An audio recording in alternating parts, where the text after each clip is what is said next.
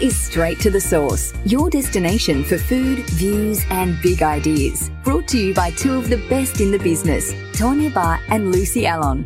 Join them to discover some of Australia's most dynamic food, hospitality, and agribusiness leaders. Hello, and welcome to Food, Views, and Big Ideas. I'm Tawnya Bahr. And I'm Lucy Allon, and this is the podcast from us here at Straight to the Source. In this podcast, we will be introducing you to the people who are driving our food and hospitality industry forward. Whether it be on the land, in the water, in the kitchen, or from the boardroom. Each of our guests are playing a significant role in the evolution of Australia's food identity and culture, and we want you to know who they are, their views, and their big ideas. Welcome back to Food Views and Big Ideas. I'm Tawnya Bahr, and we've gone straight to the source today to the Riverina in New South Wales. We're going to meet farmer Frank Dal Bon, who runs one of the most diverse agribusinesses in Australia. Frank produces everything from large scale rice crops to apple cider vinegar. Alongside his daughter Natasha, this duo, and I might say dynamic duo, also make award winning extra virgin olive oil and condiments. Frank's motivation is simple to feed people. His story is one of endurance, passion, and integrity.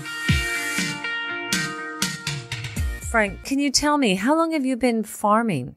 Uh, we started farming in 1970. Uh, previous to that, born in Griffith, uh, grew up on a little two acre uh, grape property. Um, Dad passed away when I was 14, so I had to sort of grow up, grow up fairly quickly and um, help my mum with her little, you know, with doing the grapes, were table grapes. So it was quite a big job and started a motor mechanic apprenticeship, finished that, and then uh, met up with Jan and um, we um, I used to come out and help her parents that owned a property or owned the property, and uh, so got to enjoy the outdoors and a new challenge. And uh, so in 1970, I gave up what I was doing and um, started with her her dad.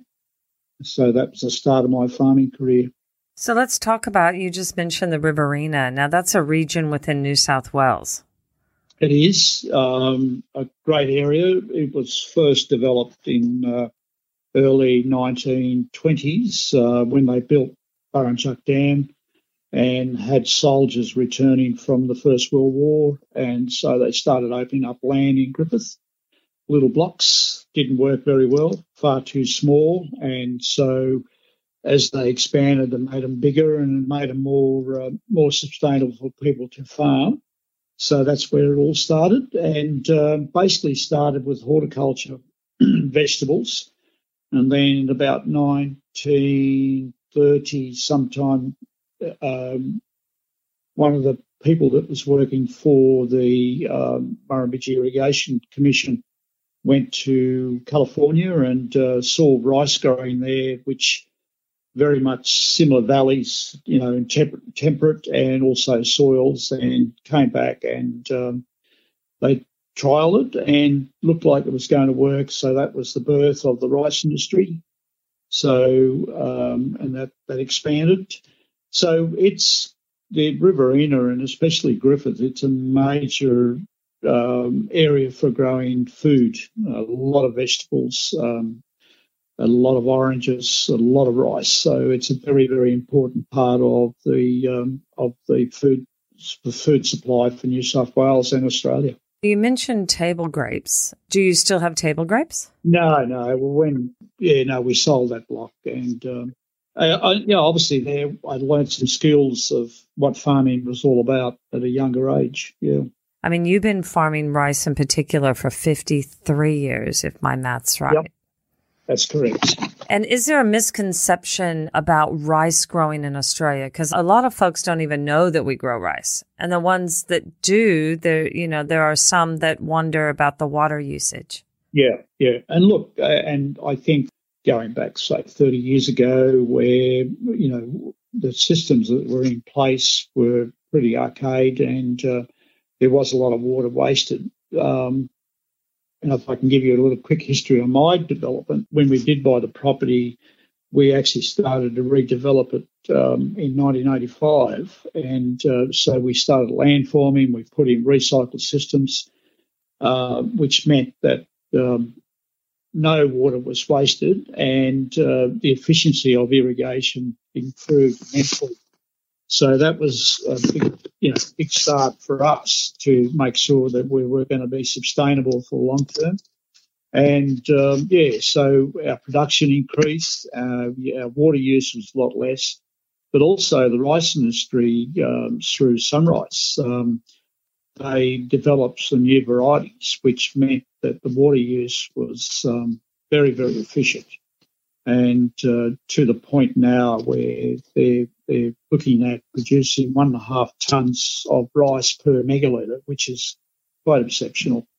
And um, and with my travels to the US, um, we it proved to me that as Australian rice growers, we are probably best in the world for our efficiency and also our yields and quality as well.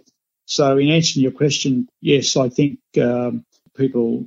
Um, I know we uh, yeah, rice will still use water, but it's very, very efficient in what it does use. Now, on the flip side of that, the amount of rain that we've had has been extraordinary. How has that impacted the crops? Oh, it has impacted uh, quite badly. We've um, this year we've probably only got um, 20 or 30 percent of our crop in. Um, it's been very, very wet, so and it's you know not only for me but you know for the whole industry. So it's a lot of water that's um, as you know, heading down the rivers and impacting on a lot of people. And um, yeah, we can't utilise it because of our uh, soils are so saturated and we can't actually plant. When will we see the implications of that? Yeah, look, I, I think for the rice industry, because of the, the business itself, um, you know, they've got a mill in California and um, one in Vietnam that, that, supplies a lot of the sort of food, uh, the rice for the world market. Um, for SunRice, uh, I think that uh, they'll they'll have enough product in the system where hopefully you know prices won't move too much. Are you in a co-op, or how does that work from a licensing point? Yeah, look, it was it is it was a co-op, and, it, and now it's on the ASX, and um, you know it's it's a it's a fantastic business rice growers as such, they, they are all owners of the business and also uh, a lot of other people have become owners because it's a very, very good food business. Uh, I think we export to about 75 countries in the world. And the, the brand is well recognised well over as um, clean, green, clean, green provider of food. So it's it's uh, it's yeah it's an industry owned and uh, but now on the ASX. What advice would you give a young farmer that wants to get into rice farming? Well, if I can answer the question um, in a broader scale, I think anyone that wants to get into irrigation farming and are in the right areas for with the right soils and water, I think it'd be a great industry to get into. Uh, the beauty about rice is that it, it it's a you know it's a crop that you can plant when you've got the commodity of water, and if it don't, well, then you can go and grow something else. Um, it's a great industry. Um, it's um, and it provides a lot of food for a lot of people. Um, and I, yeah, I think it's a great industry to be able to be part of. How many rice farmers are there in the region? Yeah, look, I think there's about a thousand rice growers. It was more, um, but then as water became um, a very rare commodity a lot of people shifted to other crops that were more suited for their soil types, but around about a thousand growers. So this might be a crazy question, but do you guys are you guys capturing the rainfall now? Do you have tanks like to just kind of uh, some water away for the future? Yeah, I guess the amount of rain we've had, uh, the the amount of rain we've had, we've captured as much as we can, but mm. the, basically the rest of it gets um, it gets flows down the creeks and finishes up in a river somewhere. What other influences would affect your crop yield? Well, obviously um, temperature, and this year with the uh, rain we've been having, um, we, it's been a really cool start to um, to spring and uh, only about a week away from summer, and it certainly ain't feeling like summer. Um, and also, uh, growing conditions can be a real problem when you've got a lot of wet soils and trying to get plants established. So there's always the challenges when it comes to rice. And then with other crops, um, you know, be it fava beans, cotton, whatever, if you can't get in there and plant, well, then that is a major problem. But yeah, temperatures play a major part. You've been growing rice for 53 years. And then at what point did you plant your first olive trees? Well, uh, back in 2000, uh, we had uh, expanded our area. We bought some more land, and um, and one of the properties that we're actually leasing had some olive trees, and um, we thought, okay, um, what can we do with these uh, rather than let them go to waste? So that's when we started um, that business of uh, Morella Grove. Okay, so you, you took over an existing farm. Yeah, that's correct. And what varieties were growing? What olive varieties? Uh, there was some Frantoios and also some Grigiolos and um, um, and also yeah, there were two main varieties that, that were planted on that on that uh, grove.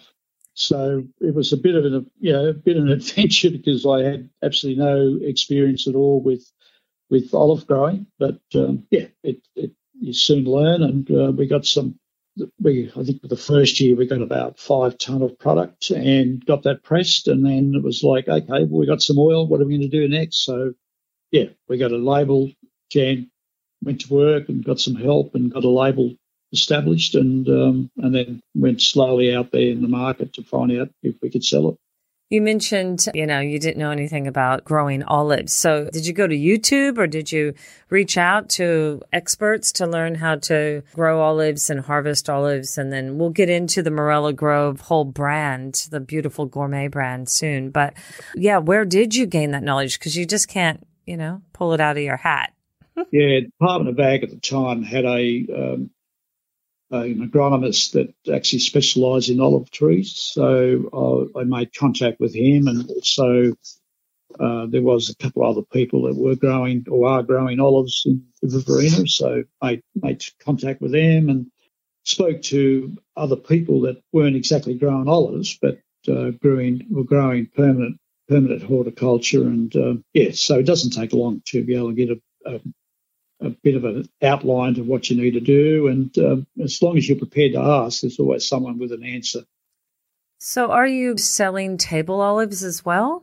Uh, no, we can, but we just haven't ventured into that yet. Um, I guess we've just been too busy with our farming and also, um, yeah, just concentrating with the oil. But there is a market for it. We do have some trees that would suit. So I'll um, yeah, we'll see where where in the next couple of years Natasha's going to take it on. Do you have a team of locals that you hire, or are you doing everything yourself, or people within your family involved? Yeah, look, about five years ago, Natasha, my daughter, was um, in between. She'd been in corporate life in Sydney and was in between jobs, and I asked if she wanted to come on as part of the Morella Grove business, and uh, yeah, she decided to do that. So that that brought another member of the family in, and uh, so she's been very good at you know doing all the marketing and also expanding the business. As far as the uh, the farming side of it, we we do that most of that ourselves. I just get a bit of help in when we, when we need it. Uh, when we time for harvest, uh, we've got a contractor that comes in to shake the trees and then we take it to a processor to get the oil processed. So, yeah, you rely on a lot of other people to help you with it.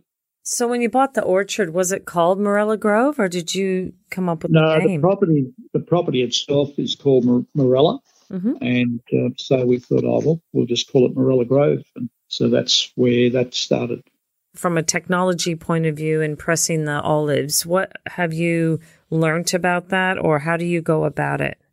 Yeah, look, I thought of at the time was, you know, do I want to spend a lot of money um, putting in a processing plant? Um, so the answer to that was no. And um, so I looked around to see what was about, and there, there was a guy down at uh, which is about 100 kilometres away, that had a state of the art plant and owns a lot of olive trees himself, and um, he does a bit of contract pressing. So yeah, we went down and seen him, and he was very happy to do it for us. So yeah, that means we don't have to worry about um, that part of the business. We just get someone with the right gear and the, the experience and the knowledge to do it for us. So what about chemicals? What about, you know, sprays and that sort of thing? What's your what's your viewpoint on that? Yeah, look, we're very fortunate to live in the arid environment and you wouldn't say it now because it's been so wet, but you know, we we can mulch um, our our grasses and as far as the trees I've basically never sprayed them for any diseases. We haven't got any pests, so our um, our chemical usage is you know, basically zero. So we, um, yeah. yeah, it's a good thing about living in the Riverina, being a you know semi desert arid area. It's um, we don't have a lot of issues that a lot of other people do have. Can you please tell our listeners how many different crops you grow? Summer summer crops, which are planted normally in October and then harvested in um, in say April May uh, rice. Uh, we have grown some cotton. Uh, we have grown some corn. Uh, winter crops, uh, which are planted um, May, June, is faba beans. Uh, we do canola for seed production and also wheat and barley for seed production as well. So we've got a fair spectrum, broad spectrum of crops we grow. Now, are they sold as commodities into the market? Uh, the wheat is um, beans also, but more so for uh, food production. Uh, the canola and um, and other wheats that we do grow for seed companies, we do the the hybrid cross for the company, and that becomes seed for farmers um, the following year. So we we play a fairly important part of uh, seed production.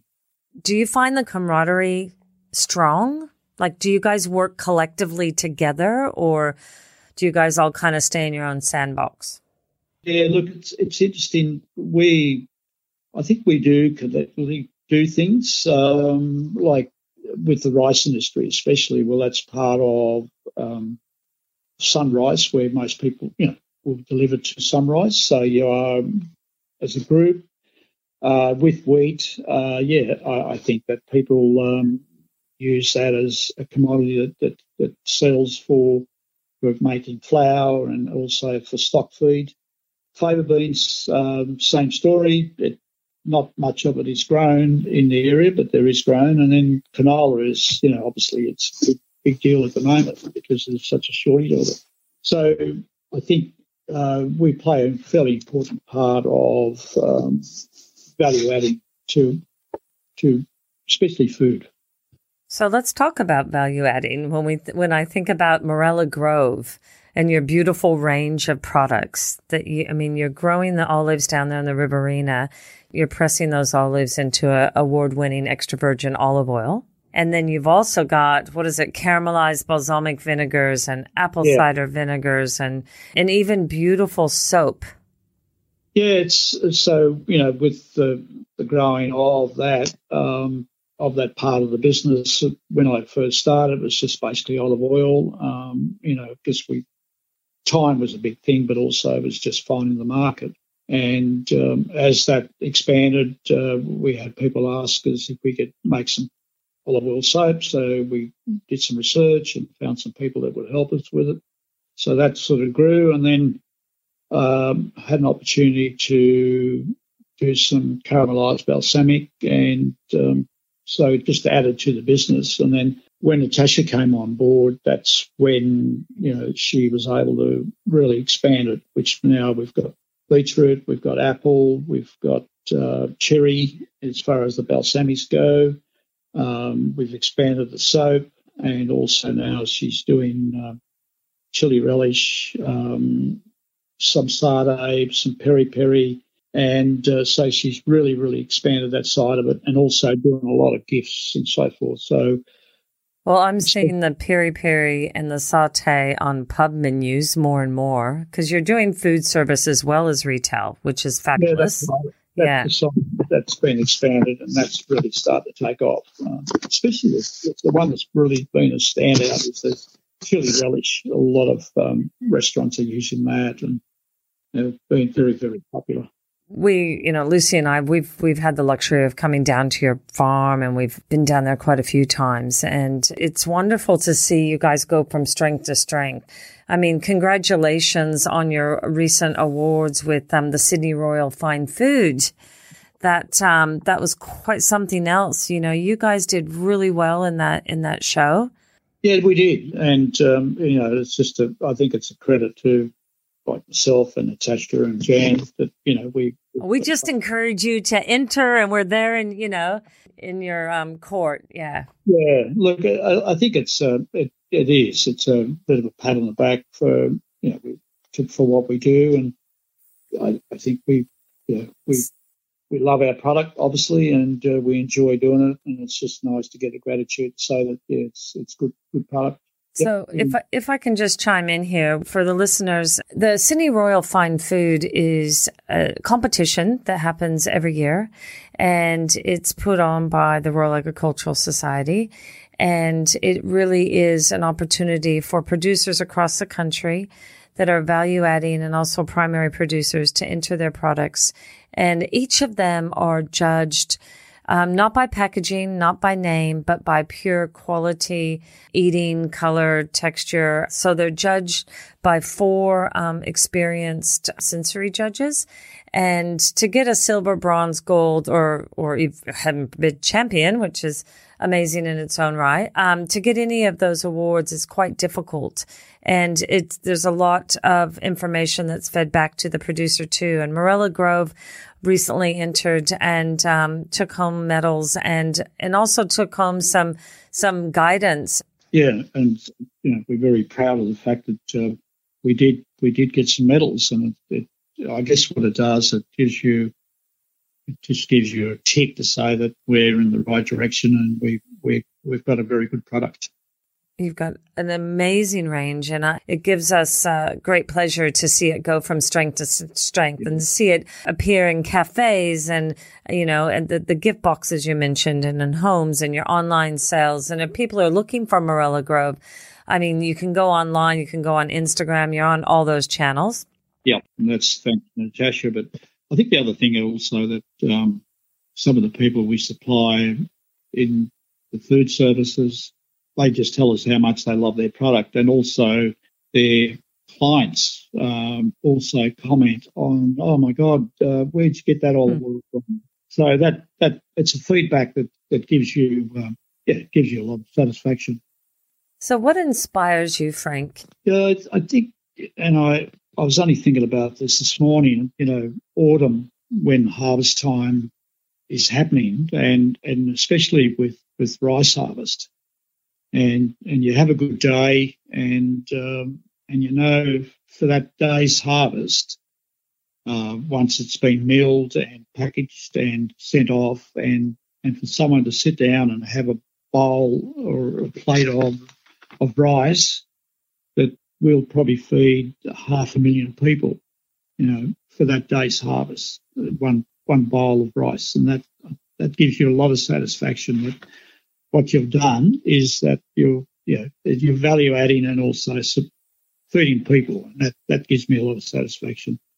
And I think that's probably been, you know, it's been my push all the way along is that we've tried to do everything as the best we can. And we've, I guess we've been very good at what we do. And you see the amount of food that you, know, you never think about it until you know, harvest time especially is okay what i'm doing here what it's doing for for not only australia but also what's probably going overseas and someone sitting down and enjoying your product. It's like being part of a bigger purpose. Absolutely. Yeah. So that gives you a lot of satisfaction and i guess the other satisfaction you get from farming you know i mean it's got a lot of negatives and it can be really tough at times and very challenging. But, you know, you, especially if you believe in trying to believe it in a lot better way or position than when you first got it, is that, you know, you're developing land that's going to be sustainable for future generations. And that's very important as well. So that, that gives you a lot of satisfaction. I love that. When you see your products and all your hard work being appreciated, whether it's in Australia or overseas, I mean, that's got to be pretty satisfying. Oh, absolutely. Yeah. And I mean, after a while, it just becomes part of your day and you don't take much notice. But yeah, when you obviously, you know, that a lot of people who sit down and use your product and, and they keep coming back. So they're obviously enjoying it. And um, yeah, you should take a quiet moment and think about that and think, okay, yeah, I've, it's been, I've had a really productive life in, in helping, helping feed the world, I guess. Well, in, in wrapping up, is there anything you would like our listeners to know or to think about when, you know, when they're buying their Australian grown food? Yeah, I, I say to people, um, you know, you explain about olive oil and, you know, how it's made and, um, and all about quality and how to keep it and make sure that, you know, uh, and I say the most important thing is that you don't have to buy my oil, but try and buy Australian made oil because we've got very, very good quality. Uh, we've got, um, you know, basically it's a brand new, a new industry compared to what happens in, in Europe. And um, and I think that Australia are very fortunate to have some really good quality olive oils. And I say to people, yeah, just use plenty of it because it's very good for your health. But yeah, if you can buy Australian, well then yeah, that'll be best. Love it. Is there anything else you want to touch on, Frank? The only other thing I'd like to say is that from what I'm seeing, uh, especially for the amount of graduates that are going through now universities for doing ag science, that I think there's a great future in agriculture. So a lot of the young people um, are taking it on, which is fantastic. So, and it's a great industry. I, I, it has its moments, and um, and there's always issues to deal with, but generally, I think it's a great industry to belong. And they play, as I explained, we play a very important part on uh, on keeping people's tummies full and also having clothes on their backs.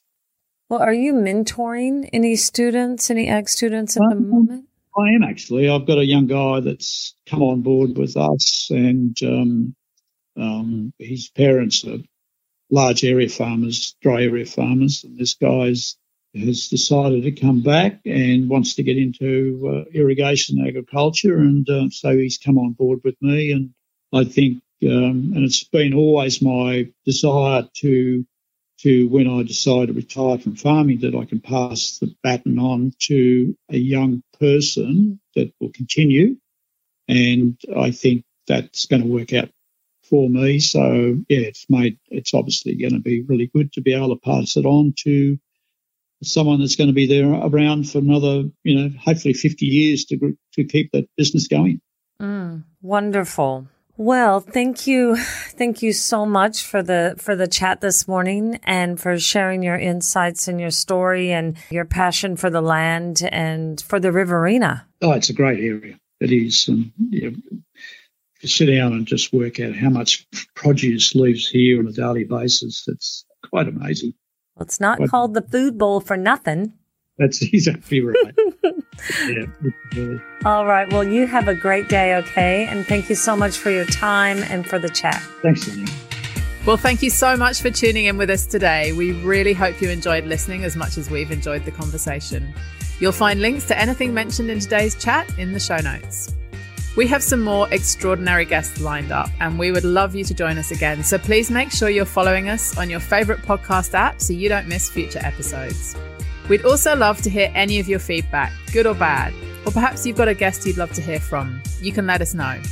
And the best way to stay up to date with what we're doing, who we're talking to, and where you'll find us around the country is to become part of the Straight to the Source community at straighttothesource.com.au forward slash community. Until next time.